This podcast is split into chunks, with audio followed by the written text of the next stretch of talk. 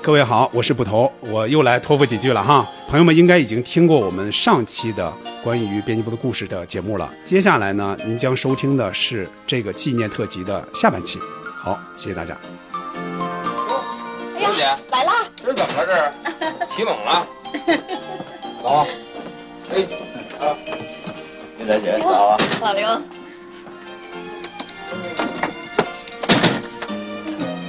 哎，葛玲啊，昨儿我在西四看见一件羊绒套裙，特别好看，你去买了穿上肯定精神。多少钱呢？不贵，才四百多。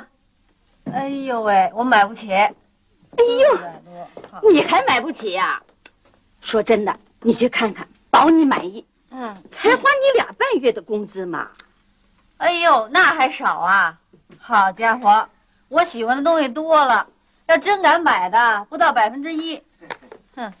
这样让李东宝出钱，他那钱闲着也没事儿。牛大姐，今儿没出什么事儿吧？没啊，出什么事儿？车正点也不挤。天儿也没风啊，都挺正常的。哎，你又觉得什么奇怪啊？不是，牛大姐怎么开起玩笑来了？所以我得看看天气有没有什么异常 你呀，啊这。就是你不对了啊！平常你对，牛大姐扮演者这个童政伟老师，嗯，我觉得童政伟老师的这个演艺生涯百分之八十都被牛大姐 这个角色占据了。另外还有一部这个《摩登家庭》嘛，里边有一个非常可爱的这个老太太，其实和牛大姐这个性格是反差很大的哈。嗯，牛大姐首先她是一个这个演的是吧？摩登家庭那个还是我还是看过剧照，好像有赵敏敏。有有对，还有韩国的那个那个女演员嘛，嗯，牛大姐她的这个是一个红色理念非常深的这个老编辑哈，童老师呢是五十五岁左右演的这个牛大姐，嗯，因为她是一九三七年。一九三七年出生的。她，但是我觉得这个牛大姐的角色定位应该比她这个年龄稍微小点儿吧，比如在五四十五到五十之间，因为可能五十五当时已经已经都该退休了嘛，她肯定是退休，退还还有几年，要不还要不怎么还能竞争主编 着呢，是吧？对，首先那个童正伟老师他是上海人，然后他也跟我大姨是很好的老朋友嘛，他、他们在那个生活中其实是非常优雅、非常讲究的那么一个人。但是你看他演牛大姐哈。他收敛的那个劲儿特别好，你看不出来这是就是说上海的对他演的是。很传统的，甚至对你能觉得是一个他每天就列宁装还是什么的，嗯就是一这个齐耳短发，然后就你觉得他他生活中好像只剩下革命工作了，他工作占了大部分，他可能随时都会给你讲斗争啊，然后让你时刻保持这个清醒的头脑。他毕竟是从那个年代过来的啊嘛，深深受这些的影响。对，嗯。但是他特别就是亮眼的一场戏，其实就是跟刘秀芬那个去劝架那那一集，那一集真的是让你想象不到那个是牛大姐，就是尤其教他对，尤其是教他怎么拿出女性撒娇的那个劲头来，这是你完全不想不会想到说牛大姐会会这样去教一个人吗？然后就是眼睛一定要斜，然后肩膀肩膀要就要要有这么一股子邪劲儿，所以就是你会惊诧，但但是你会觉得这不愧是一个老演员的一个功底，他能他能把这个人物。也有一些这种不完美或者一些小小插曲，也演的特别特别的真实，嗯，嗯。啊，其实童正文老师还在那个春晚上还演过那个一个钱包那个小品，啊。他在上海分场，对对对，对那那是不是就剩下百分之十五？啊，嗯。呃呃，其实生活里面就是，其实我们先给生活里的童老师先送上一份祝福哈，因为因为之前童老师就是也因为对对上海的这个原因，身体不适，就业比较困难，也希望他早日康复。呃他的儿子马良是我很喜欢的一个关键摄影师，呃，我之前在北师大有听过他的分享，就是他会讲他的什么移动照相馆。坦白书，那一五年就是李想国当时的工作，我记录过他的那个人间卧底那一场，啊、他文笔非常好，动手能力也强，而且他还有创造性的做了《爸爸的时光机》这个舞台剧，嗯嗯、而且他太太就是天黄天怡，她也是一个非常好的一个译者，他女儿登登也特别可爱，因为跟于总差不多大，所以我一直也很关注她。呃，牛大姐其实在这个里面，她的小动作。那些比较可爱，比如说刚才说到的这种捂耳朵，捂耳朵呃，然后就是包括说的那些表情，嗯，他真正的爆发就是我总说的就是爆发的那场戏。他说，他说骂于德利，说你就低级趣味啊，你不一视同仁，你这年轻的跟看老的就就不一样啊，而且。真的就是挤的葛玲。葛玲，你打扮的不光打扮，你打扮就特俗气。是在机器人那集爆发吗？啊，对，那集他们他们几个编辑都还挺歇斯底里。对，而而且而且他就发了一个致命的问题，就是你跟李东宝到底是什么关系？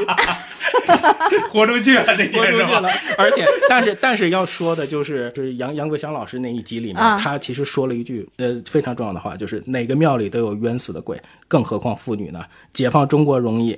解放中国妇女那道长着呢。哦，他说的还真 对。是这样，我对佟振伟老师其实不怎么太了解。嗯，尤其是我看他的戏少，嗯，太少了。嗯，这个也没怎么看过，其他的也 更没看过。那百分之八十，所以我说不太上来他的这种表演。我只能说，在编辑部里边，你看编辑部，它本身这个编辑部是位于北京嘛，嗯，这里面大部分人说话都是北京味儿，北京味儿，对吧？大部分都是北京味儿，或者说接近普通话。只有他，但是他。他也说话好像也不算带上海字正腔圆的，我我觉得比较接近普通话，但是能感觉出来稍微带一点南方的点点口音。他其实有一句台词，就是会有一点身份。他说：“我来给你们烧菜，我给你们做本帮菜。”哦，说这么一句，那就说明那就那他的身份就透露出来，那就是南方或上海人，对不对？啊，那所以他在这个里面呢。从口音上来说，从他的这种说话的方式来说，包括用词，你看他没有那么多北京的那些那些土土语、方言土语那些词儿嘛，所以他在里边算是一个调剂。而且刚才小金也提到了，我觉得他不是有意的去跟这些年轻人作对，你们说一句什么我就要反着来，他是内心相信他说的东西。嗯，对。他为什么？你看啊，刚才杨幂也提到了，于德利说买东西给他提的竟然是买书。而且是买那一系列的马列主义的书，嗯，你想想，如果你不是内心热爱，把钱给你，你怎么可能我我就买这些书呢？他就是内心真就相信这些，嗯，他是发自内心说的，而且不是说是说我去刁难这些年轻人，跟这些人怎么为难，我觉得不是这样的，嗯，你看牛大姐用那饭盒吃饭的时候，那黄饭盒端着在那吃饭，那个那个状态，而且还满脑子想着，虽然是休息时间哈，但是他你看他想的那些事情还是。你这是什么接热线或者什么的？然后老刘在那儿反对，我们他他反对这个，然后郑国军睡觉就休息不好。对，行嘞，那咱们说完了这个牛大姐哈，嗯，说完了佟振伟老师，接着说演刘书友的张彤老师哈，嗯，刚才也提到他的厚厚的眼镜了哈，嗯，平底子一样的哈，嗯，很有老编辑的那种感觉。我们之前报社包括杂志社是有一些校对的。那些校对基本都是老同志，是。哎，花白头发，瘦瘦的，戴个花镜，穿着比较对古朴的，而且那个性格和对这份事业的追求的东西，也只有这些老特别像，对，就拿着那些就紧盯着那些大样嘛，就一点点挑变脸符号啊，挑这个什么，甚至你他们戴上套袖，可能你就都觉得不奇怪，就有点像这个张彤演的这个，是。他台词不多，但是他只要说出来呢，他就符合他那个人物。刚才也大概提到了，这人物方面我也不细说了，嗯，我就说表演。我觉得张彤演这个刘书友，绝对比他在我爱我家里演郑千里的魅力要大得多。我爱我家里，我觉得有点浪费张彤了，真的。你看张彤演茶馆，演那个糖铁嘴和那个小糖铁嘴，你看演多好。嗯。但是我觉得在我爱我家里，郑千里这个人物设计的不是那么的有魅力，或者说有个性。嗯。张彤在那里边演呢，我觉得老有点磕巴巴的。包括那个金雅琴老师也说过他，他有一次好像那个词儿就绕住了，怎么也绕不回来，绕了一大圈再绕回来。我觉得他在这个编辑部里边演刘书友演的比那个要好太多，当然也是写的好了。对，他的台词啊，包括这里面他的人物状态是对的。嗯嗯嗯。呃，具体的一些什么细节，那只能说是刚才提到嘛，吃盒饭呀，把自己撑坏了是吧？缺嘴嘛。呃，他冰箱来了，他就把家里的东西给挪到这儿，就下一个镜头就去市场买鱼买菜了，那就挪到这儿来，然后结果就全臭了是吧？这哎。结果呢？你觉得这样没事了吧？哎，又当文件文件用，就是怎么也得，怎么也得用上，对吧？对。我觉得张彤老师呢，在这个塑造角色上，比如说刘书友，比如说唐铁嘴儿这样的，属于社会有点社会底层，或者是他属于这种平平民化的这样的角色，是很游刃有余的。然后像那个郑千里，就是老郑这种比较高贵的这个老老干部形象，其实你看他在我我倒觉得。也还可以，因为他你看他跟这个老健康老人，他跟老傅这个这个是其实是两种不同风格的这个干部。老傅呢，老傅可能就是从革命工作上出来的，而且这郑千里可能就是他从那个国民党那边出来，他这穿着稍微讲究一点，然后就更干净一点看着。对，所以他这其实我我但刚才我就讲说，其实就像张彤老师，他演一个像刘书友这样比较卑微的角色，和演郑千里这样还稍微高贵点的角色，他还都演的挺好的。就你还看出来他。他确实是两个反差很大的这样的一个人啊，对，在这个老刘这个这个定位里，他总是把他的这个一些小心思和一些小的这个小动作。就是在你看不见的时候，他就干了，就是这样的人。他不是说像那个于德利啊，或者什么牛大姐，我是张扬在外边的，我就说出来。我我你可能根本看不着他角落里在在干啥，他他就干了。然后有时候冷不丁他还说一句让你特别膈应的话，就就是对，就是这这个人有时候说话开玩笑也开不到点儿上。对啊，开玩笑就是让人觉得哎呀，你这不合适，或者是不招人喜欢。包括他在那个，我又提到那个竞选主编。那一那一集，就是故意跟李东宝说：“我肯定 可让你当编审啊，让你当编审。”就是说，然后给要给他倒给李东宝倒水，就是你 你们太明显了，这些都。你们都可以当幕僚啊，我是这个那什么，然后然后可怜说跟老陈特别特别直接，就是说你要是敢让老刘当主编，你可别怪我们破罐破摔。就是大家大家根本就看不上他，就这样的，就是说他这个可能人人人也不不太被让大家尊重，然后就是也不让大家信服，从业务上可能也不让大家信服，所以他自己呢，但是还还稍微有有点这个心思，还偷着出去跟那个老陈说，咱们都是老同志，什么什么小报告也比较多，对小报告，而且而且刚才说这个。当当主任，这不能太民主了，哎不能把这个权都放给年轻人，得让得你还是得你来抓这个这个大大问题。然后那个张彤老师，他他这个演老刘，这很大很大的一个就是明显的细节，他永远都是这个弓着点背，不管是他在这个办公室看稿也好呀，还跟老刘说话也好，他都是有点这种弓着点背，他他自带一种就是谦卑感啊。对，老老刘，你吃的什么？嗯，不好吃，只是一些小动物。我是觉得，我其实我觉得张彤老师他总是会从一个非常接地气的角度去考虑问题。就我有了孩子之后，他说到这个点，我非常就是就是那种很惊讶的，就是说，他说我本来就觉得这事儿有点悬。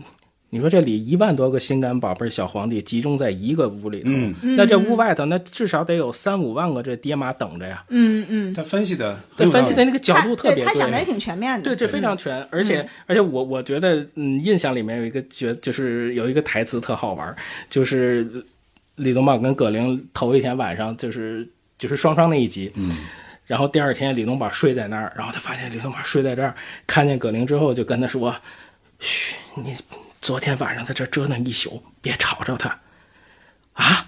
怎么你们俩就在这儿折腾一晚上？啊，您胡说什么呢？是他，嗯对，就是有好多就那玩笑，就像是开到半截上，对对对，不合时宜，一听着，嗯，对对。我觉得老刘身上的毛病不少，突出的一点就是爱占小便宜。我也说一条，老牛这个人呢，一向是马列主义对人，乌鸦落在这猪身上，光看见别人黑。哎呀，我觉得老刘心眼儿太小了，有时候还比较自私。小鱼吧，那不客气的说，就是低级趣味。对年轻女同志和对岁数大点女同志不能一视同仁。我觉得牛大姐绝不光是看不到自个儿黑的问题，她把她自个儿看成跟一朵花似的，确实属于那种啊，既不能客观的对待别人，也不能客观的对待她自个儿的那种典型。那你这哎，不要急，不要吵。慢慢来，好不好？不要人身攻击嘛。葛玲这个人比较傲慢，好打扮啊，打扮的还特俗气。嗯，哎，还有他跟李东宝到底什么关系啊？成天嬉皮笑脸，那么轻浮，一个编辑部的同志嘛，啊，关系很不正常。嗯，不光是跟李东宝，他跟谁都那个打情骂俏的，除了我。什么叫不正常？什么叫打情骂俏？我天生就是一副笑模样，无耻！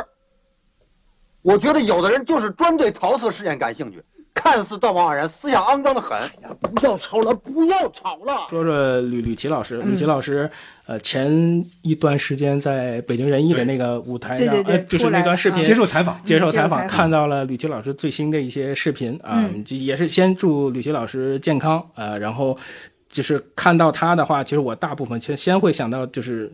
这个著名的这个编辑这个角色，另外就是《霸王别姬》里的那个关关师傅对对对。是吧？嗯。啊，那个里面从小孩儿，然后一直到孩子们长大成角儿，然后再回来看老师，他的每一场戏那个时候还很霸气的，呃非常饱满，他娓娓道来讲述楚汉相争那故事，那段台词特别特别。还有什么畜生他就不听戏，对是吧？对，说说那个 他真有自豪感啊！啊，对对对，对那自豪感，而且就他说到的，哪个朝代这个京戏都没这么红过，嗯拿着那盆，赶上了赶上了，对他，他其实是他其实自己知道他是下九流，但是他这个自自身的这个自豪感是一直都保持着的。嗯，呃，印象里面他的台词，我就刚才咱们说过几个哈，但是我就觉得他最有意思的就是他推推眼镜看这个法兰西磨坊女主人是煎鱼，斯特格里斯炖小鸡儿，还有那个斯特拉斯堡肉饼，这应该是他为数不多台词里头又认真又好笑的。对吧，下周的周末一菜，你考虑了没有？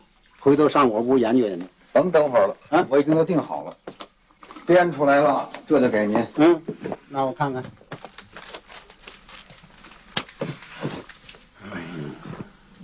法兰西磨坊女，主人是煎鱼。哦哦，法兰西磨坊女主人是煎鱼。我说你这又是什么欧洲大菜了？您听着是不是别具一格，特有情趣？就为这道菜，我可没少费劲。我说你这可是连着三期了，呃，什么斯特克利茨炖小鸡儿 啊，什么斯特拉斯堡肉饼。我说你能不能给读者推荐一点属于咱们本土的菜啊？呃介绍点西餐不好吗？让咱中国人也换换口味。你们家天天吃西餐？不是，我们家也是家常便饭。哎，那我问你们谁家天天吃西餐？啊，什么特利茨小炖小鸡儿吃过吗？没吃过，咱也吃不惯。哎也不见得不习惯，咱吃得起吗？刚才杨明提到了哈，提到了我我也想提来着，就是仁义七十周年，当时是在就直播一些一些或者直播或者、或者录播吧，一些经典的剧目的时候，中间有几个镜头，有郑荣老师，有吕中老师，其中就有吕琦老师。嗯，你看他面对镜头哈，就非常沉静的哈说话。很苍老了，说实话，嗯很清瘦，嗯，因为我是确实也很多年没见过他这个样子了，包括他的戏，其实之前看的也不算太多嘛，除了《霸王别姬》。他是哪年出生的？一九二五年，就相当于快一百岁了哈。哦确实在在这儿，咱们祝老人家健康长寿哈。嗯嗯嗯，老陈呢，他让人印象深的哈，还是说他那个点就是开明。嗯你看啊，于德利，他专门说，于德利是他我想干什么我就说出来，他不像老刘，他可能会啊、我会想点什么小聪明，一下被人识破，其实那反而更被动。于德利就说我要打程控电话。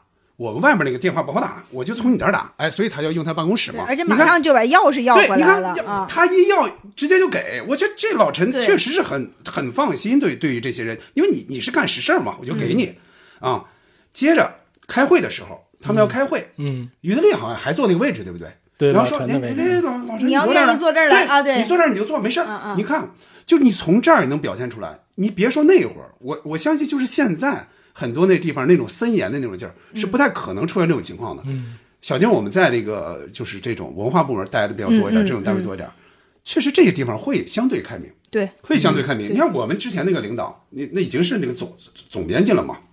我们要开会的时候，他经常说：“哎，你们说什么呢？”他直接在桌子上一坐，对对对，就我坐在那个就直接坐在那个大客厅里边之类的，就直接那样说。嗯所以我觉得老陈这一点特别好。嗯，还有就是刚才也应该提过不止一遍的，就是被贾和碧他们骗了之后，你看他他那会儿是等于是不在不在那个北京嘛，不在社里，出了这么大的一个事儿，应该是非常大的一个事儿了，对一个报社来说，一个单位来说，他并不批评这些同事们，嗯，而是更多是让大家吸取教训。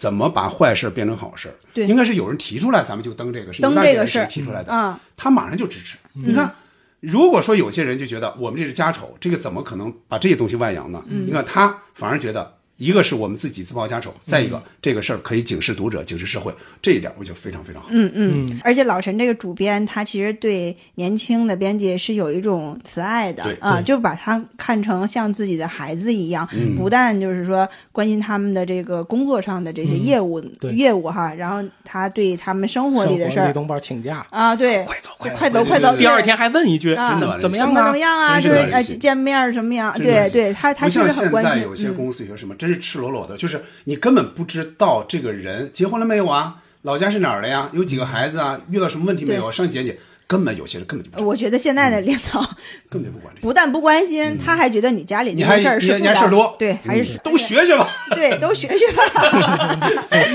就是让那个九五后、零零后出来整顿职场吧。你你会觉得 这个单嗯位是有归属感的。虽然说现在不像那会儿一个人在一个单位一干干一辈子，但是你多多少少你一个公司一个单位也得给人一点归属感。嗯，而而且那个他跟牛大姐跟老陈在最后一集聊天的时候，两个人私下也说，然后老陈就讲，我怎么这么喜欢这些年轻人？对，那那我听而特感动而且他也知道，就是嗯说，他跟刘书友和牛大姐他们都说，说咱们以后肯定是要推，就是说舞台肯定是人家年轻人的。我说一个老陈的那个情感细节，嗯就是你不知道你们注意过没？不是，他是在呃那个。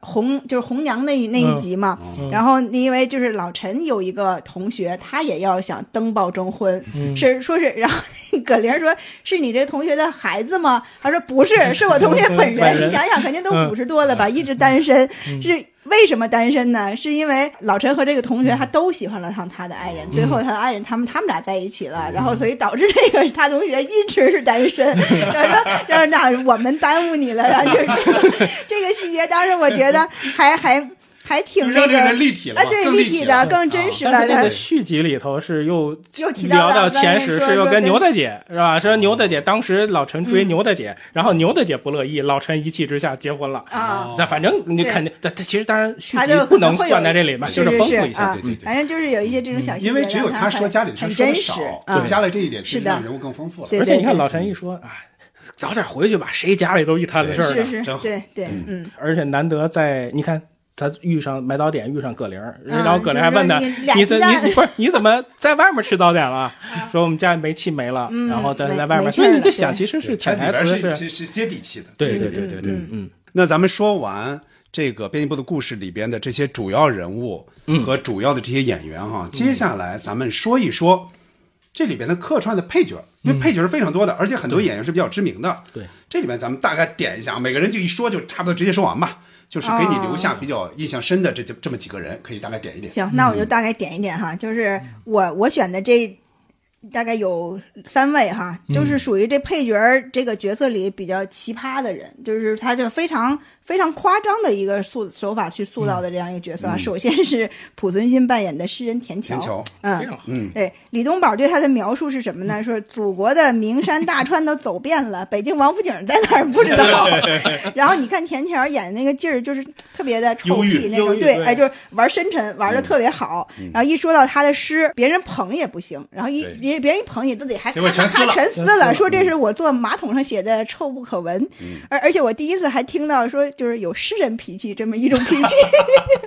诗人，有脾气啊。对，然后后来我觉得，但是我觉得就是像这个濮存昕演的这个田桥，这个整个这个形象，包括他这个文艺飘飘然的这个这个气质，是葛玲能产生能让葛玲产生幻想的一种男人。他就跟跟那个李东宝是完全不同的一样。对，所以在这一集里面呢，阴差阳错的，就是让编辑部的人误会了他俩嘛。对而且他每一次站在门口的时候，你自己就观众都会觉得哇，他就会他来了起个音乐，就跟个神经病一样，他往那门框那儿一贴，我就觉得，哎呀，这个人就是文艺青年，怎么着不是张国立对，你说那是张国立，对，不算神经病，他很帅，而且、而且你看他给葛玲算命的时候，啊，算完就躺那儿，就是那那个样子。然后他还那个说完什么那个对人生能有几回搏搏，然后马上站起来就还看了一眼那个电话。电看一眼电话，然后对走了。然后后来那个电话是他打的，对吧？应该就是据推测，那个电话就是他给葛玲打的，就是想想勾引一下嘛，对吧结果就，但是我觉得田乔这个人本质他肯定是个人渣，然后你。对阿文阿文也是就是披着这个文艺文艺外衣的一个大尾巴狼。呃，对他他首先他有夫之妇，他连孩子都打酱油了，然后他可能他还跟那个就是让葛玲呀，什么对，还有其他的这种女学生啊，什么呃搞这个私奔、什么殉情之类的，嗯这这样的一个人。最后，这个可能这个底让葛玲这个真正对他就幻灭了，还还是看一下就是身边的这个李东宝吧，比较比较能看得见摸得着。而而且那一集一开始就是说李东宝说：“我昨晚看见你了，你们去西单去这儿去那儿。对然后最后说于德林问：“哎，那男的长得帅吗？”就那男的，那李东宝说：“你见过你见过糟了雹子的茄子吗？”而且 而且田乔的生活方式，你想想，现在这不就是我们。这个引领或者追求的一个方向吗，其实他几十年前就已经自由的状态，做到了。就是比较非常自由的状态，自由的状态尤其是在那个时候，比较旅对那个时候，这种人是极少极少的。现在其实多了很多，对自由职业嘛，对那会儿极少的。嗯嗯。机机不可失，失不再来。对，然后再说那个呃，小小保姆这一集啊，小保姆这一集其实客串的演员非常多，包括像马小晴、方子哥、李明珠、李建华等等，就是那些雇主吧，都都很多很多群众演员。然后我觉得小保姆这个角色也是特别的奇葩，就是从最开始她是一个。装可怜的这样一个小姑娘，然后不断的去暴露这种低劣的本质。最精彩的就是那些雇主上门儿，然后他挨个儿问人家 说：“你家有冰箱吗？有彩电吗？什么有客厅吗？这这那个的。”然后那个用老刘在外边听着的话，老刘说了一句特别狠的话，就是说想弄死他的小朋友，对，那个终于终于爆发了，爆发了一些，对终于来个正能量。对，然后就是更奇葩的是，竟然还有人能雇雇佣他，就是真的是这个这个这个方子哥演的。方子哥这演的老王一家是什么受虐狂呀，还是怎么着？就是真的还这个工资还挺高，然后还把他请回家去，跟跟奶奶一样供起来，。找个妈，而且一进门，嚯，这家够有钱的，俩啊，俩保姆对俩保，俩保姆，然后然后你看他在他们家反客为主，就是那个整个把人那个那大屋全给占了，然后那个他他是他就是说跟跟李 李东宝葛玲说说你看我给他们弄的这个是不是有点沙龙的味道？然后说他们你说你看我还我已经开了好几个大 party 了，然后下周我要弄一个蒙面大 party，然后就是欢迎你们来，就是他。就是我会觉得生活中会有会有这么不要脸的人吗？就是这只有这种就是尤其鸠相比他鸠占鹊巢这样而且而。且相比他之前哈那个很很相对落魄时候，李啊那个李大爷，我找李大爷 对，李东宝李大爷，对，然后就真真让我挺开眼的。但是我觉得啊，这个小保姆这个角色，虽然他说的是保姆，嗯，嗯，但但从从从最后一集来看哈，他也嗯自己还、还那个呃成名了，当演员了，写书了。对我觉得他可能讽刺的是另外一种人，就是他首先他会觉得有那么就是说一种人啊，有那么一种人，就是你们都是俗人的那种，我我我多高雅。我觉得他可能好像讽刺的是另外一种而且把李东宝走那写在个第一章里。走那个文 文化路线、走演艺路线那么一个成成名的那么一种人吧。嗯行行，我听你的。我听你的，其实他谁也不听。啊对，然后再说刘秀芬儿啊，嗯刘秀芬儿这个同志呢，定义就是人性比较差。他他当着外人和在家里就是是两两副面孔，嗯然后那个而且就是这这一集里挺挺突出的表现出了这个老中青三代对对这个婚姻家庭不同的态度，就导致了就是呃同一对夫妻出了这个 两个截然相反的稿子嘛，就是门嘛嗯。然后然后其中还还有一篇还还贸然刊登了，然后就让造成了一个很不好的影响。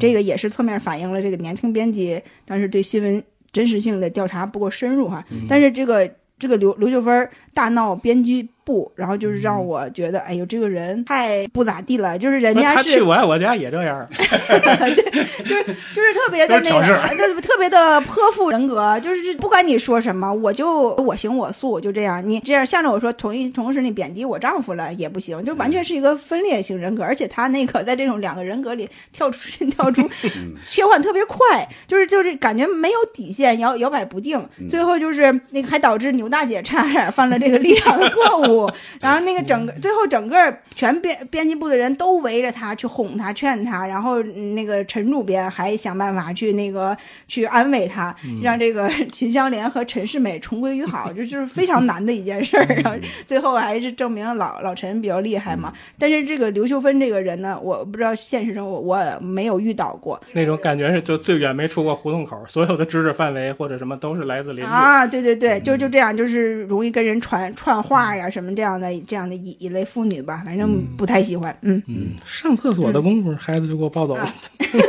简单提一个那个《歌星双双》里边儿，嗯。呃，这一对那个呃这一对唱歌的姐妹啊，嗯。是刘培和纪元饰演的，就是尤其是这个纪元演的这个有腿有残疾的妹妹，她首先她会唱歌，也会写歌，就是她这里边的这个音乐都非非常的好，而且这个这个音乐其实还在前边也用到用过嗯对，对。我不是坏女孩里边也用到过。然后这个呃说一下这个纪元，其实他尤其《奇迹》那首歌，嗯歌歌词写的嗯对歌词写的也也非常也非常好，嗯。然后这个这纪元其实他他后来他是那个配音演员和导演，他后配了像《甄嬛传》也有他配音。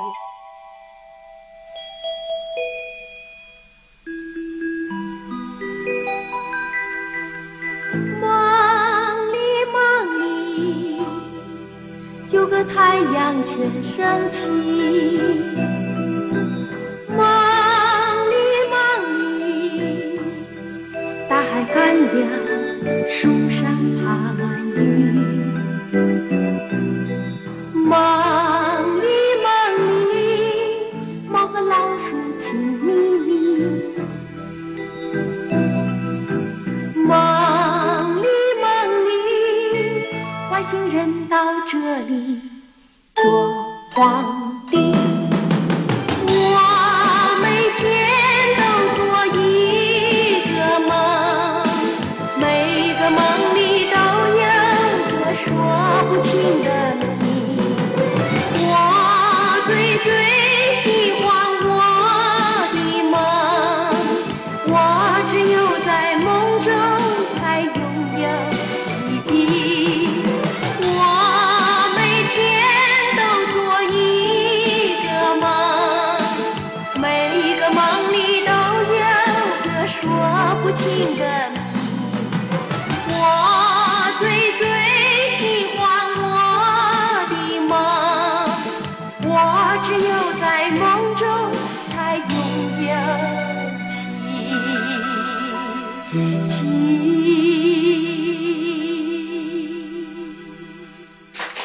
我是这样，我是把这些所有集打了一星儿，我分成一三五。其实刚才小静姐提到的，呃，我从先从先从低的说哈，就是、呃。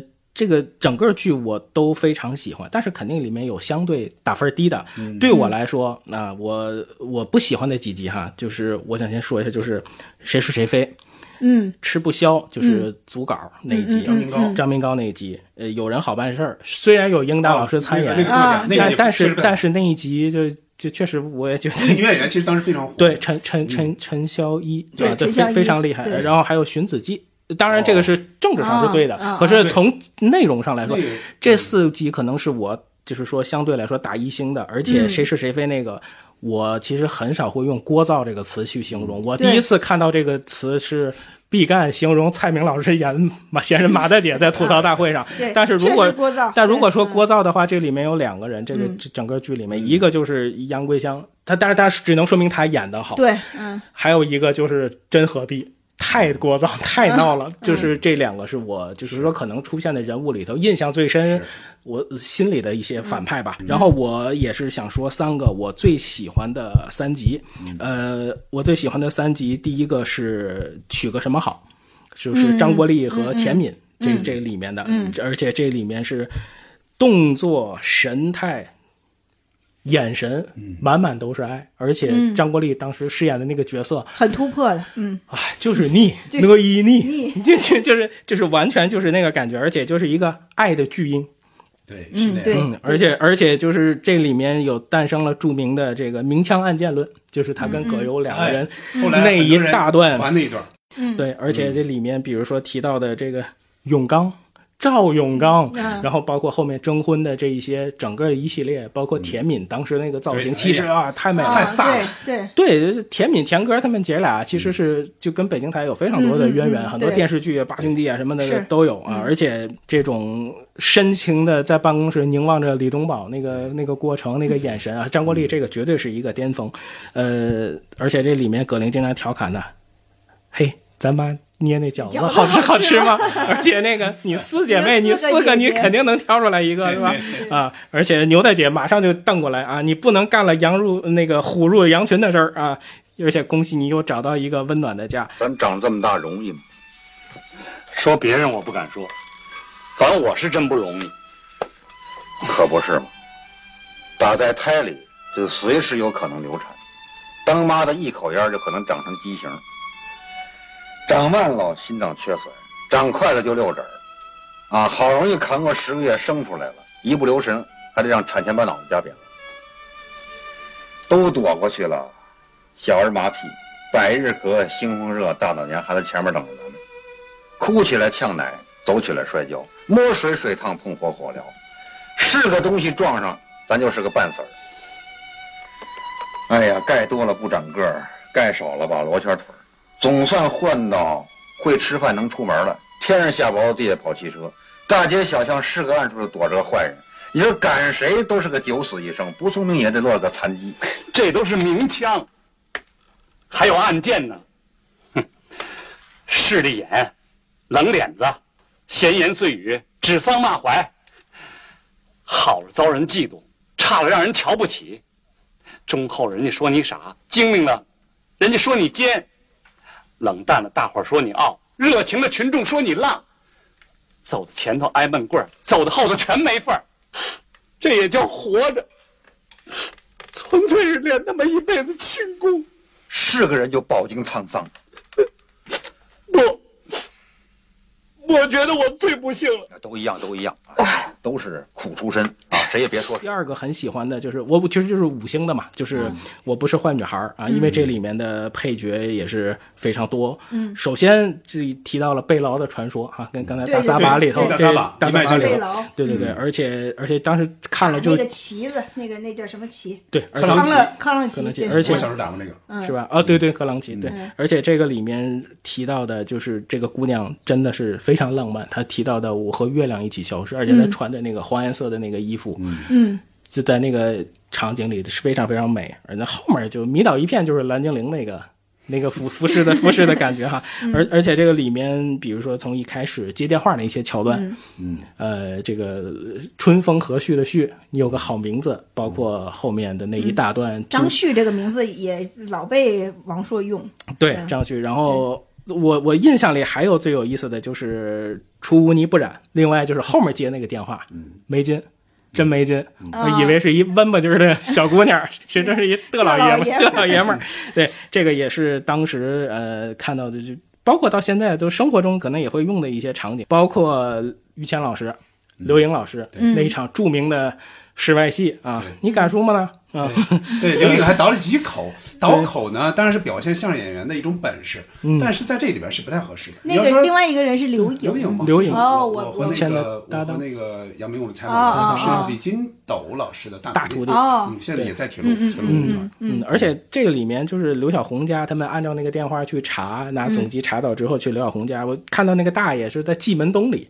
嗯，呃，这个就一有如果有个北影或者就是在北电生活的人，一说蓟门里，肯定会非常非常激动。而且而且上了那个电梯之后，大妈拿那个手电那 那顿照那顿晃，先有警察，然后有大爷带上去到电梯口到十一楼，然后接着拿那晃撤，然后那个就是有点盖世太保的感觉，呃呃，而且后面的话就是刘晓红的吐槽大会，看到这两个人之后，就是说。我没想到你喜剧效果这么强对，而且是是强买强强卖的那一种，对，而且给点出来了。对，而且我我我特别喜欢的一个台词就是，这茶叶色儿怎么那么重啊？说反正我这茶叶桶也没什么用了，我就所有桶都给你们都给你们漆了啊，那个是非常非常有意思的。另外就是你们这个长相现实差距大，是不是气宇轩昂？仪态万方啊，就是就是说，反正我也要死了，不怕得罪你们。你最最有意思的就是说，劝他俩，我挺羡慕你俩的，但是我俩就是一般工作关系。嗯他说你俩要在一块儿，呃，你要都没找着意中人，你俩就挺合适。就是那一句，看出来了。嗯，对嗯，，对，然后就是一对儿无情无义、口是心非的人，你们俩要结合在一块儿，谁也伤不着谁。嗯，这这个真的就是太他。说的很多台词挺挺狠的，而且啊而且，呃，于德利派人去打那个武斌，就就出场了。对武斌对而且那里面最逗的就是他打那一下配的那音，哦，那个特别特别夸张特别特别夸张。对，嗯这个是我就是第二个打五星的，第三个就是侵权之争，就是李成儒老师嗯那个。对，李成儒老师，然后还有蔡宏祥老师，就是著名的这个导演，嗯他是本命年，还有经常演这种，而且他是在《末代皇帝》里头是有出演的，他就是在那庄士敦身边。庄士敦刚到北京，他拿着那个东西，拿着衣服在那跑，这这就是奥斯奥斯卡级别的演员是吧？来来来参加这个啊啊！而且经常王朔的那个话术经常会用。这不是那谁吗？那谁就那谁，对对吧？就是经常经常会用到这个，嗯而且而且里面提到的那一句，你们什么时候听过文化人办事儿还得自己掏钱的？都是掏别人钱包，有的是乐于附庸风雅的人。而且那里面老刘的性格又一次印证，就是我们一定得让他们把钱打到我们的账号里来。然后于德利就挤得他说：“你看你这个是吧？这刚好不容易的，就是什么又开始。”惦记别人钱，这个里面有很多，包括就是有理不在声高。另外，这里面我觉得好玩的就是那个导演在说，呃，又悲伤又愤怒，脸都不要了，就光喷出怒火就行。我觉得这个也很像那三个眼神一块怎么使那个 对，那个我也讲你这，对那个包袱啊，嗯对对对，而且那个里面葛玲有一句台词，就是在他们去找真和逼去聊的时候，他但是他嗯没给好脸儿，然后他们就聊到一句，就是你人是不是这么没有礼貌，而且嗯说你这种盛气凌人的人，不尊重别人的人，其实可能都往往都有媚上的那一面。对。对，其实这个台词是很深刻。对对对，非常狠的。那个真何必也挺 厉，挺挺啊，就是挺厉害，就跟人就是简、啊简直那是拿的那个官架子太大了，太大了不容分说，就是那样。对啊，就是就是聒噪嘛。对啊，然后 后后面后面我就很快的说了哈，就是啊我后面就是打三星的，就是说稍微配角出彩，但是剧的整体。没有那么的突出的，我是觉得有飞来的星星，就是冯小刚，因为我真的是很爱听他那个刀比刀的那个片儿汤话，嗯而且用到这个夏雨言跟贾玉言的这个名字谐音啊谐音，对，而且说你就发展我当同学玩吧，嗯，呃，而且而且那个劝他说这个最有意思的就是说你你你别为这事儿伤心，老刘不值，好几亿人陪您作伴儿，这多值。再说这有一半死不了的，说那编辑部估摸着咱五五五五开，对吧？就是说牛大姐牛 牛大姐总是中招，对，就牛大姐得伤，要不这这他跟老刘死，牛大姐得伤。那我我跟葛玲劫后余生，说你们缺德不缺德？我哪找你们在那吃着饭呢？这这点也特别有意思，两个人喝交杯酒，含情脉脉，那个很动人。嗯、而且就是那句著名的这个跟知识分子办点事儿就这点不好。呃，然后就是人工智能，就是李玲玉老师对燕青云老师这个里面的台词也精彩啊、呃吃的是草，吐的是血，来一台吧。呃嗯而且就是你这判断这个标准是什么，有哪些条件，口径是是多大口径好人，什么尺寸是坏人，嗯，很这个特别巧妙，对，非常非常好啊，很简单，像他这样的自称是好人的，一准是坏人。对，而且而且而且里头说两个人跳完舞，而且那李东宝马上眼神就变哈，葛玲经常挤的都说你连个机器人主意都打，然后然后然后里头说就是说你看把你一个人扔街上我也不放心，可是那你要送完我我可就不放心了。那你想我们那边机器人或者把你也拆了，这个哎呀那就算了，真拆了装不装也没意义。那你要是不放心就给我叫个 taxi 吧。啊，那我还是放心吧，就是对，就是还还不心甘情愿就付出的。对对对，特别好玩 啊。然后葛玲说他那那句跟那个你跟跟机器人跳舞，你不怕他中途你跳中途跳闸 啊，然后、呃甜蜜的腐蚀呃那集就是莫怀远莫莫先生那集，那集也是呃非常精彩，尤其葛玲上来就怼哈，一直对人态度不好，凭什么我们就得知道？而且说。本来挺理直气壮的事儿，你怎么就老是鬼鬼祟祟的呢？而且他拔了插销之后特别好玩，但是他里面其实也阐述了一些社会的问题。他就说，你以为这个歪风邪气我就没看法吗？敢怒不敢言，都搞心黑，我不心黑就倒霉。对里边还有傅彪老师是吧？，对里面啊有副标被那个日本电器害的。啊，对对对对，是胖子的烦恼，梁冠华老师的那个，嗯嗯这个也好看。里头也好看，而且说到东宝，我听谁的？当然听男的，当然听男的。你听男的不听男的，听女的不坏事儿。然后葛玲说：“你终于说实话了，不怕。”笑傲江湖就是非常非常精彩，他们，经常会有一种就是说拿男性、女性这个这个就是就开玩笑。但是他但是他能收回来，你你是其实是可以做一个判断的。但是这里面就是半怼。没有特别过分的。对对，水淹七军。扛萝卜那一集，嗯啊，就是我说过一次扛两百多斤了吗？我这分几次扛的。我小时候录音就是会会就是拿着外录嘛，就录过那一段，所以我当时听那一段就呲呲啦啦的，就是他妈炒菜，说这萝卜除了块儿啊丁儿啊还能切什么？说这拔拔丝萝卜、萝卜萝卜汤什么的，然后说那能做出别的什么？茄子味儿嘛，说你拿鸡蛋都能炒出螃蟹味儿，就说你这这这傻小子，这个萝卜就是萝卜，它做不出茄子味儿，那就就指定是茄子。说要不葛葛玲不乐意打死你呢，你就就较真儿。他说这消消灭的是萝卜，又不是消灭葛玲，所以这这段台词是印象会比较深的。而且，呃，这个里头有意思的就是他们在编辑部试嘛，嗯，这味儿是咱一般人能接受的味儿吗？这是老陈先说的，老对陈很他敏感怀疑了他怀疑了，很敏感嗯对对。然后但是还是被于德利说这是这个这个是专家的方子，真老敢，发稿。对，呃，而且宁宁那里面的台词最精彩，就那句“爷爷，这露半拉肩膀不算黄色”，啊、而且老刘的智慧就是，嘿，我今天哎拿老烟儿萝卜腌的这个水烟气菌，呃呃，然后呃，这个这个老爷子最后说的那个话也是很有，就是很有哲理嘛，就说这个这真的是用什么。肉那种各种肉禽类的去炖，说这菜已经跟萝卜没关系了，普通人过日子也吃不起。对对对，这这药虽好，它不治病啊。嗯，一招全在手啊！这里面李旭良老师跟韩东升老师，对呃，而且嗯就是李东宝说出他自己心里的话的时候，那是还是挺好玩的。说我我这个就就是为了想想不挨呲儿，或者想呲儿别人，我笑累了哈，一招全在手。现在谁顾动机，只看效果。其实这里面也是有很多金句在，而且这个嗯剧里面应该当时他们就在。蜀都大酒店，反正就是前面那一带拍的对对对，他们当时有有一部分就是当时好像他们在拍警察那一段的时候是在呃香格里拉那一块儿，说据说是当时那个岗楼的那个警察是很很出名，当时就是那个阶段，哦或者就是说他的动作很标准啊，或者什么是有、嗯。是有那样一个跟那个开一个大汽车出来的那个司机还长得挺帅的，还是主持人，就是现在的那个记忆的北那个男京台的主持人，对，就是是他是吧？啊，啊就是就是说脚据猜测是他，对，啊就就是就是他，就是他，是北北京台的北京台的主持人，对对啊对对对对对。刚才也提到过《水煮沉浮》，里面就是一段一段的说。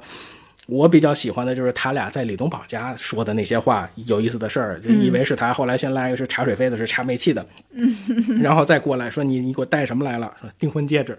他说那个我们今天谈情说爱为主，图谋篡位为辅老是那种。插科打诨对，而且说你怎么这么热衷于把咱俩的关系往爱情的绝路上推呀、嗯，这个是包括还跟他斗说这个是呃想给自己再弄的红娘栏目哈，多多弄一点儿。这事又怎么样？关键货好，这人没压力，是这真不成，真不成。李东宝那个那个状态是葛玲老师跟他什么患得患失，跟李东宝这对块对对对对，儿是吧啊然后就是最后那个人民帮人民一把，那个里面嗯其实就是一个把原来的那些角色全都全都来请回来，嗯而且用这种方，式那设计特别好。对，对而且用这种方式把整个剧做到一个大圆满。嗯，另外就是我之前也看过捕头在跟这个《我爱我家》这两部剧的一个哦对比，有一个联系。有个联系。其实还有一个人，我觉得应该加上是毛阿敏。他哦，对，片尾曲嘛。片尾曲对对对对，两个音乐也在一起。嗯嗯嗯，刚才杨明提到了啊，虽然说他说的很多已经不是客串的事儿了，但是说的很痛快整个啊。盘点了一遍，我看到我前这一两个月才看嘛，我看到最后一集的时候，我有点吃惊。嗯，我就想冯小刚、王朔，包括郑晓龙他们，在那个时代，赵宝刚哈，嗯，那个时代就能想到用这种形式来结最后一集。嗯最后一集他的利益很好，反映的是一个公益的事儿，对吧？嗯人民帮人民一把嘛。嗯，然后又把之前存出现的这些人又拉回来，很像一个贺岁的那种形式，对让人觉得一个皆大欢喜、大团圆的一个一个一个结果。我觉得那个特别好。我接着说几个哈，要不其实已经说差不多了，嗯我就点几个吧。嗯刚才已经说到贾鹤壁了哈，贾鹤壁这人叫刘立全儿，对吧？嗯演他的是李成儒。我单说李成儒这个演员哈，你看李成儒哈，他不是专业演员，但是他在做生意的同时哈，他因为喜欢这个，喜欢表演，嗯他天生条件又不错，所以那个时候你看他出现在很多戏里边，包括对过把瘾，包括这个东边人出西包边包括很对这些里面，你看他那个状态是很对的。你看他有点像天他是真之驱魔士那个感觉，他是真商人对，啊。就觉得是演自己，嗯对，你觉得他特别的、特别的在那个人物状态，对，而且哈，他不仅是就说自然的、本色的这种表演，他其实是专门学过吐字发音的，嗯。首先他自己天生条件不错，你看他。当时还跟应该是仁义的有一位董老师叫董行吉，董老师他还学过怎么去吐字发音，去去把那个人物塑造好。你看他演这个贾和璧，从头到尾都是从容不迫，哪怕最后被揭穿了，他也照样振振有词。你就看他那个表演那个功力是非常在线的，是。嗯，尤其是台词说出来，嗯，其他的呢，其实你都点到了哈，我大概说几句嗯。哈。比如说张国立演那个赵永刚，嗯。他老叫东宝哥嘛，就这个人在当时是很应该是很出挑的这么一个人，嗯。特别像冯小刚电影里边后来出现那建国，建国，对对，有一点二椅子，特别像，而且而且他最帅的动作就是扔手绢儿，对。一个一个一个那个远景啊，拿稿签擤鼻涕，嗯，我接着说一个哈，比较讨厌的一个人，但他演的很好，就是张明高。嗯。我觉得修宗迪演的这个人演的是真到位真的好，对，嗯。我跟你说啊，看过王朔小说的人就会知道，王朔他们对作家，哇，基本是嗤之以鼻，就是很多那种，嗯。尤其那种比较虚伪的那种伪君子那种人，真是嗤之以鼻。请吃饭什么，他里边写的非常一稿两头对，什么这非常，嗯，小说里经常写，作家出来说啊，有请作家吃饭的吗？就是就简直把这些作家损的，简直不知道怎么着了，经常损作家。你看这里边修宗迪演的嗯真是入木三分对，他那个虚伪那个劲儿，嗯一个是伪君子，再一个有时候他是真小人，说你你给我多少钱？多少钱？这五块钱跟那三十五跟三十差不了多少嘛？就他这话，作为一个知识分子、一个作家，他居然都能说出来，而且一稿多投，那个时候绝对是是经常出现的。嗯。互相都见不着，你一个在南方，南一个在北北方，也不像现在上网，你说出来马上，你只要登出来马上就被人看见。但是这个是被嗯。编辑部最唾弃的一一没错件事儿，嗯。没错，因为他这个编辑部是这样，首先是有自己写的稿子，嗯。还有一部分是相当一部分是组稿，你得跟作者约稿，对所以他们的对工作量其实非常。其实这个啊其实一个稿子大稿子可能就是是作者和编辑一起创作的啊。对你如果一稿两头，是对对编辑的一个一个伤害。而且当时呃，像像那个张明高写那个《中国大宴席》，他应该是能形成一个相当大影响力的一个稿子。他其实是批评大池塘和现象的，对对但是这个里边你看这两集是两集是吧？嗯对，把吃喝问题和这个作家的这种虚伪、这种小人伪君嗯。子结合在一起，我觉得结合非常好，就是他又切合社会热点，又把这个人给损一遍，对。啊非常过瘾。对对对还有刚才小静提到一句的那个李建华老师演的那个 轻度智障的那个人对对对啊，对跟卖鸡蛋那个对是吧？我我对我正说那个。啊。我觉得我现在不太确定卖鸡蛋是在之前是之后，我觉得有可能是在这个之后。嗯嗯，如果是出现在这个之后的话，在综艺大观上，有可能是编导或者说他们有关的创作人员、看到了李建华在这里边的表演，觉得非常适合去那边卖鸡蛋，见见天见天大肥肉炖炖粉条子，大葱炒鸡蛋，都不言不馒头、大饼、肉包子，吃饱一个算一个。对，特别好。对嗯。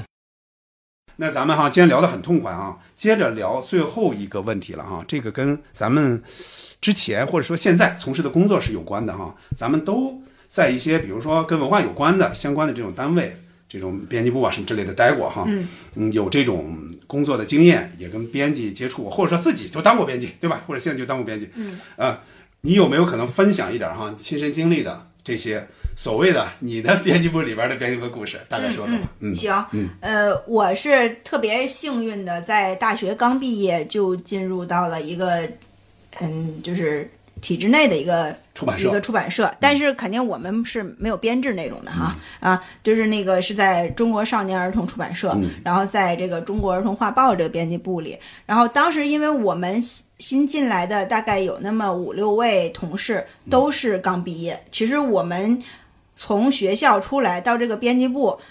呃，还其实还和像进入了另外一个校园、另外一个课堂是一样的。我们的那个老编辑，包括主编，包括就是说，呃，叶圣陶的叶圣陶老师孙女儿叶小沫老师，就当时带我们的那几位老编辑，感觉都是非常的亲切，就像我们的老师，也像我们的父母，教我们。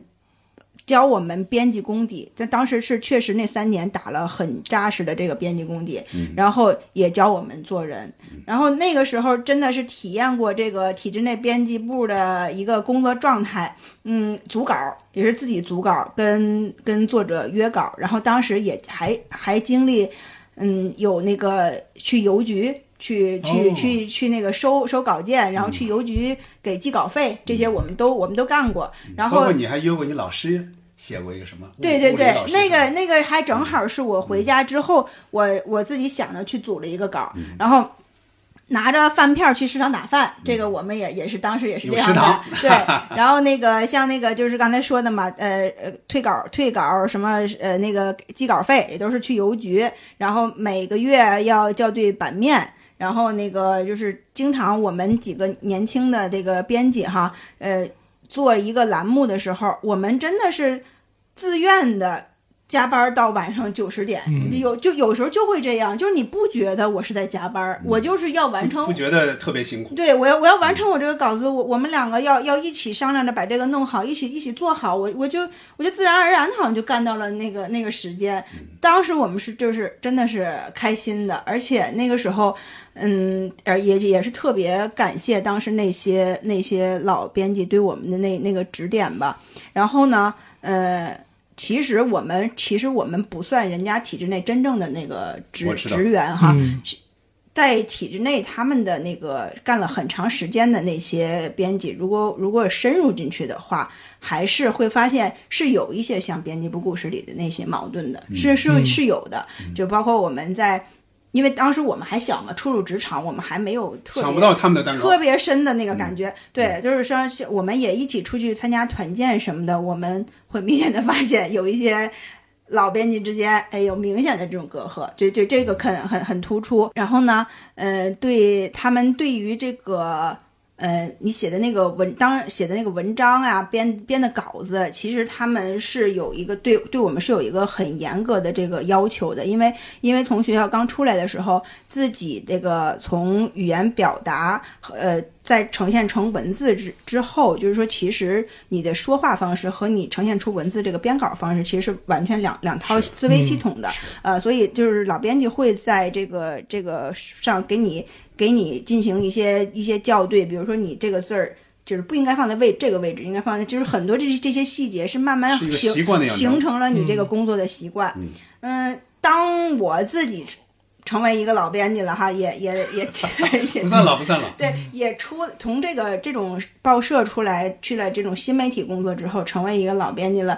怎么说？就像那个我我看编辑部故事，为什么这么这么有感触呢？嗯就是说，像这种这种年轻编辑和老编辑之之间这种冲突，嗯其实，在我们自己成长的过程中，还也是存在的。嗯甚至说，我们当时是是作为年轻编辑去去学老编辑，但是当我们成为老编辑的时候呢，我们却遇到了年年轻编辑并不想和你学，就是你他的你想带他，他不对不让你他的那个碰上碰上整顿职场那帮人了。他的冲，他对你的冲击还是挺明显的，就是特别是，嗯，就是这几年我们会带一些实习生啊，或者是新来的一些可能刚毕业的这种编辑哈，也是招进来的，你你你完全不能把 自己的这个业务他们的那种网感，他们的那种对那是你甚至你都没有，或者说你的一些经验现在用不太到。对你的这个完全不能把不一样嗯把你的这个经验，你说我我当一个准绳来来去要求这个年轻人，这这是完全错误嗯的。而且就像我们在编辑部故事里，像葛玲对。牛大姐那个那个态度，说我叫您妈得了，就是嗯。你你不要跟就是年现在的年轻人说话，就就妈味儿十足，爹味儿妈味儿十足，嗯。就是大家都是平等的编辑，都是同事，谁也不是来这儿接受你的教育的。就是我们可能是比你晚出生几年，但是并不代表就是你做的都是都是对的吧。而且现在这个一两年就是一个很大的一个变化，一个隔代，谁谁也不能说自己这个就是说是对的。然后我还有一个特别深刻的体验，就是在。体制内的这种这种工作哈，就像像我们编辑部故事里，它也相当于是一种体制内的工作嘛，而且它也是是从那个年代是非常传统的一个一种工作。体制内的这种工作，呃，如果你和一位一位老师，比如说我和捕头先认识，嗯。然后我又认识了杨明，就是轻易不要就是说啊，我认识你，我又认识他，哦。就是很有、很微妙。因为你你可能掌握不了他们俩之间是什么一种关系很有可能人家就告诉你啊，他俩。打得非常厉害，你干嘛要这样说？嗯就但就很尴尬，所以就是会时间长了之后，就会说话变得谨小慎微，就就特别就是像都是刘书友了。对，就像刘刘书友了，就要不就不说吧。有时候那个你你时间长了，如果不说这些话，你不去和那个、那个其他同事就是说多开玩笑，或者是走的那么近的话，嗯当你就是想开玩笑的时候，你就不知道怎么开，没错，开的很很不合适。没错这也雷斯不是也说嘛，说就是像这面对后进的，你还不能不知不不哎照顾，对对你因为你不知道这个关系或者什么，你得罪他反而更难受。对对对，这是所以洞察。这个这这就是这个编辑部的故事没有，我就说嘛，就是一一个特别特别好的一个职场圣经，里边有很多东西值得我们随着这个长大，随着在这个工作时间越来越长，然后去去悟去悟出来，嗯嗯嗯，杨明，嗯，我我一般都是会听到很多呃编辑老师的分享，比如说我听过马未都先生就讲他们过去在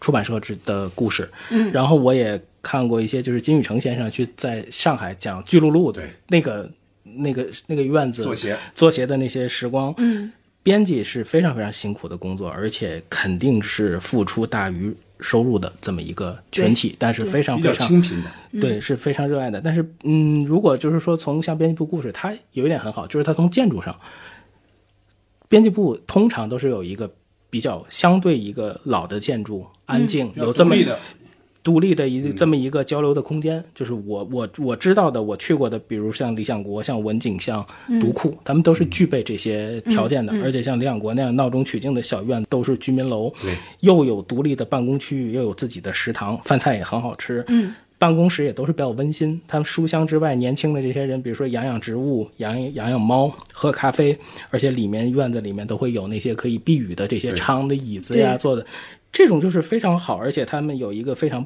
棒的露台，一般接待很重要的作家和来宾是我也的时候，在那坐过，都会都会在那边，而且这当时道长还在这边办公的时候，那个离居民楼的窗户子就很近，非常近，啊他们就在居民区里。对，那个下午阳光打进来的时候，洒在书架上，是非常非常温暖的。而且我的印象里，就是编辑们的这种忙碌，就是他上上下下楼上一直在跑，对他们没有电梯，他们对直上下窜。包括编辑老师，不管男生女生。都会抽，有的时候都会抽都会烟，抽烟都会抽烟，而且都会透着一丝焦虑。他们都会从早忙到晚，但是那个气氛是很好的。我我也通过工作也认识，因为我大部分人我是先认识的类似营销编辑，因为我的职业对对接的是营销编辑，但也通过工作。呃，一些场次我也认识很多，就是现在的这些编辑和大编辑啊，嗯嗯然后有时候也会从图书的纪录片里面看到他们，呃，我能知道他们背一本新的出版物，他们能有多忙碌，所以就是。这些优秀的人在一直在做这些优秀的事儿。反过来再说，其实到编辑部故事，其实你现在看它里面的每一集的故事，其实都是人间性格的一些形态，而且杂志里的每一个栏目，其实都是人类就是一直在聊的这些永恒的这些话题。嗯，而且在那个时代开始，他们就已经开始启蒙读者，通过电视剧，他们在启蒙观众。嗯嗯，以前是通过纸张，现在是通过屏幕。你看它什么都在变，其实他什么都没变。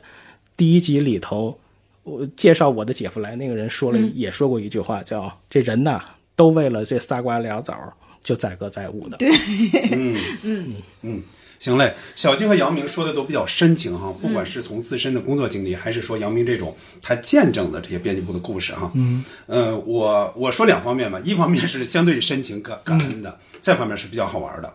我哈，我在看编辑部的过程中啊，就这段时间，我有好几次我在想，如果我是像杨明一样，我小时候就看过这部剧的话，我长大之后，因为我在报社和杂志社工作过大概有十年左右，如果说我是看过编辑部的故事，再去这些地方工作、这些媒体工作的时候，我也许真的会把这两者产生一些联系。嗯嗯。比如说，我会挖掘一些素材，我可能会写点什么编类似啊，嗯编部故事这么一个系列的这个小故事、小东西出来。当然，我也我也记录过，但是我没有意识的跟编辑部的故事联系过，因为我确实那会儿没有看过，可惜那时候没看过嘛。我呢是在一个财经类的行业报是工作过五年的，我重点说就说这五年。嗯，之外的那个是一个杂志社，那个归属感没那么强。我在那儿呢，我是做记者又做编辑，这个是我，嗯、应该是职业生涯里边最有归属感的五年。嗯其中最重要的，那就是我们编辑部这个小部门，嗯或者说我们那个采访采采访采访部吧，反正是后来采编合一了嘛。开始是只做记者，后来记者编辑都做，这个小环境特别好。工作呢，首先没那么紧张，说实话。嗯现在他们可能是非常紧张了，反正我们那会儿没那么紧张。同事之间呢相处非常融洽，因为没有太多的这种利害关系。尤其是我和小金差不多，我们其实也不是体制内，嗯但是待遇相对来说跟他们差不多，除非你房子那些没有嘛。对但是后来这些基本上都有，动不动呢就一起吃饭聊天儿、嗯啊，人员相对固定，彼此之间像家里的事儿知道的很清楚知道，，对，知道的很清楚。你大概老家是哪儿，今年多大，嗯哎，上的哪个学，大概你你有个弟弟也好，什么你弟弟什么时候什么，反正之类的这些都有。你搞对象搞了什么什么，那个这些时候那个差不多都有。那时候特别容易彼此交心。对，没错，嗯没错，这些事都能说。人人都说嘛，叫呃，就是交浅不言深嘛。嗯但那会儿这些都能说，说明互相之间确实是有这个交情。包括谁结婚，你看现在基本上谁结婚送送喜糖就完了。对对对那会儿谁结婚你是要叫人的，嗯这些人谁谁谁跟你不错的领导什么之类的，你要证婚啊，什么主婚啊，这些嗯都要叫这些人的，所以走的是非常近的。尤其最重要的是，我们有一个爱开玩笑、爱聊天的一个领导。嗯当时呢是我们部门部门主任，现在是已经是社领导了哈。现在我们还是关系特别好，动不动就还是一起吃饭的。他好像这个人啊，知识面非常杂，非常博学，看书多。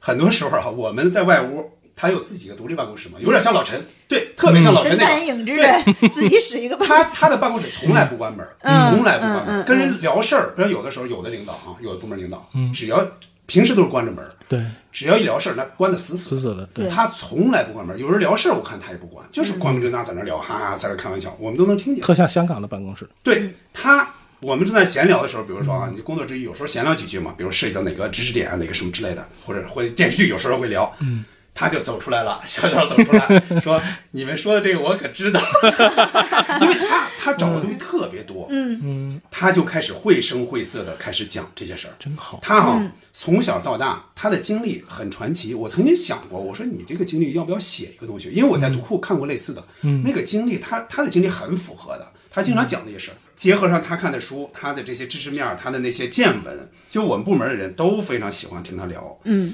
我呢，我刚才也说到了，我是偶尔记过他一些比较好玩的一些语录的，就开了一些玩笑。啊我会把他隐去一个真名儿，加上一个什么什么先生，我会发到微博上。我先念几条哈，我找找，嗯我念几条哈。嗯比如说哈，他曾经胡诌过一一首歪诗，因为他特别喜欢喝酒吃饭，约上七八人，荤素六个菜，白酒四五两，花了二三百，哦这是他自己诌的。这这怎么像老树写的？还有一个啊，有一次我记得我在我在人大，我采访完，我给他打电话要请示一个事儿，嗯我打给他，我刚要问，我说您现在说话方便吗？因为那会儿没有微信，嗯没有说我微信问您一个或者通过话吧，没有，嗯你没法说，也那个短信也没，反正也没发，嗯我就给他打过去，我说您现在说话方便吗？结果他猜他怎么着？他先发制人的问我。说你现在打电话方便吗？你打电话方便吗？你说话方便不方便？就是他非常的就是就是不按照常规出牌。还有一次他讲自己的事儿啊，他特别喜欢马大帅，嗯啊，有他讲自己的一个事儿，啊，我也不知道是不是真事儿，反正他他按真事儿说的，我觉得也有可能是在现实的基础上编的。嗯有一回他说他进那个音响店买那个 DVD，他进门就问老板有马大帅吗？那老板说没有，马大姐行吗？他说这是哪儿跟哪儿啊？这这是他跟我们讲的啊。还有他调侃过的啊，岳母刺字，这个很多人调侃过，对吧？嗯。刺的到底是什么？嗯。就是那个那个武林外传李大嘴就是好汉饶命嘛，对吧？刺的那个，他说呢，他说过一版，他说岳母刺的是什么呢？好好对你老婆，这是岳母岳母岳母说的、嗯。啊。接着哈，我再说，还有还有俩啊，嗯。有点耐心。看啊，说咱们发火箭哈，就每一次那个返回舱着陆，不是经常降到嗯人烟稀少的内蒙古那儿了吗？对对，啊，他说你知道为什么降到内蒙古吗？因为内蒙的羊好，你知道吗？就是这些人一落地就得吃肉，给他下飞机的。还有一个啊，这个就比较劲爆一点了哈。他说他有一次啊，听了几个小学生说话，就有一个就跟那个说，他说你们知道吗？解放前啊，咱们国家有三大政党，共产党、国民党和地下党。这个我就是他编的，因为他特别爱研究那个军事，他啊他是军军事迷。嗯嗯好了，那我们今天就差不多了哈，嗯嘻嘻哈哈的聊了很多啊，尤其是尤其是杨明聊痛快了，嗯我 也聊痛快。了对我呢，其实就是只要别太露怯就行啊，我的话就相对少一点这一期哈。关于编辑部的故事，这不就是这是老陈的路子吗？不管是我们聊到的、没有聊到的，你认为聊的到位的，还有不到位的，因为肯定很多精彩地方没有聊到嘛。嗯欢迎给我们在各个平台留言，或者进听友群，跟三个主播和更多的朋友一起聊。这次提提微信吧，加群的微信是西四五条 FM，也就是西四五条的全拼加 FM。好了，感谢收听本期西四五条，下期再见，好再见拜拜。拜拜拜。拜。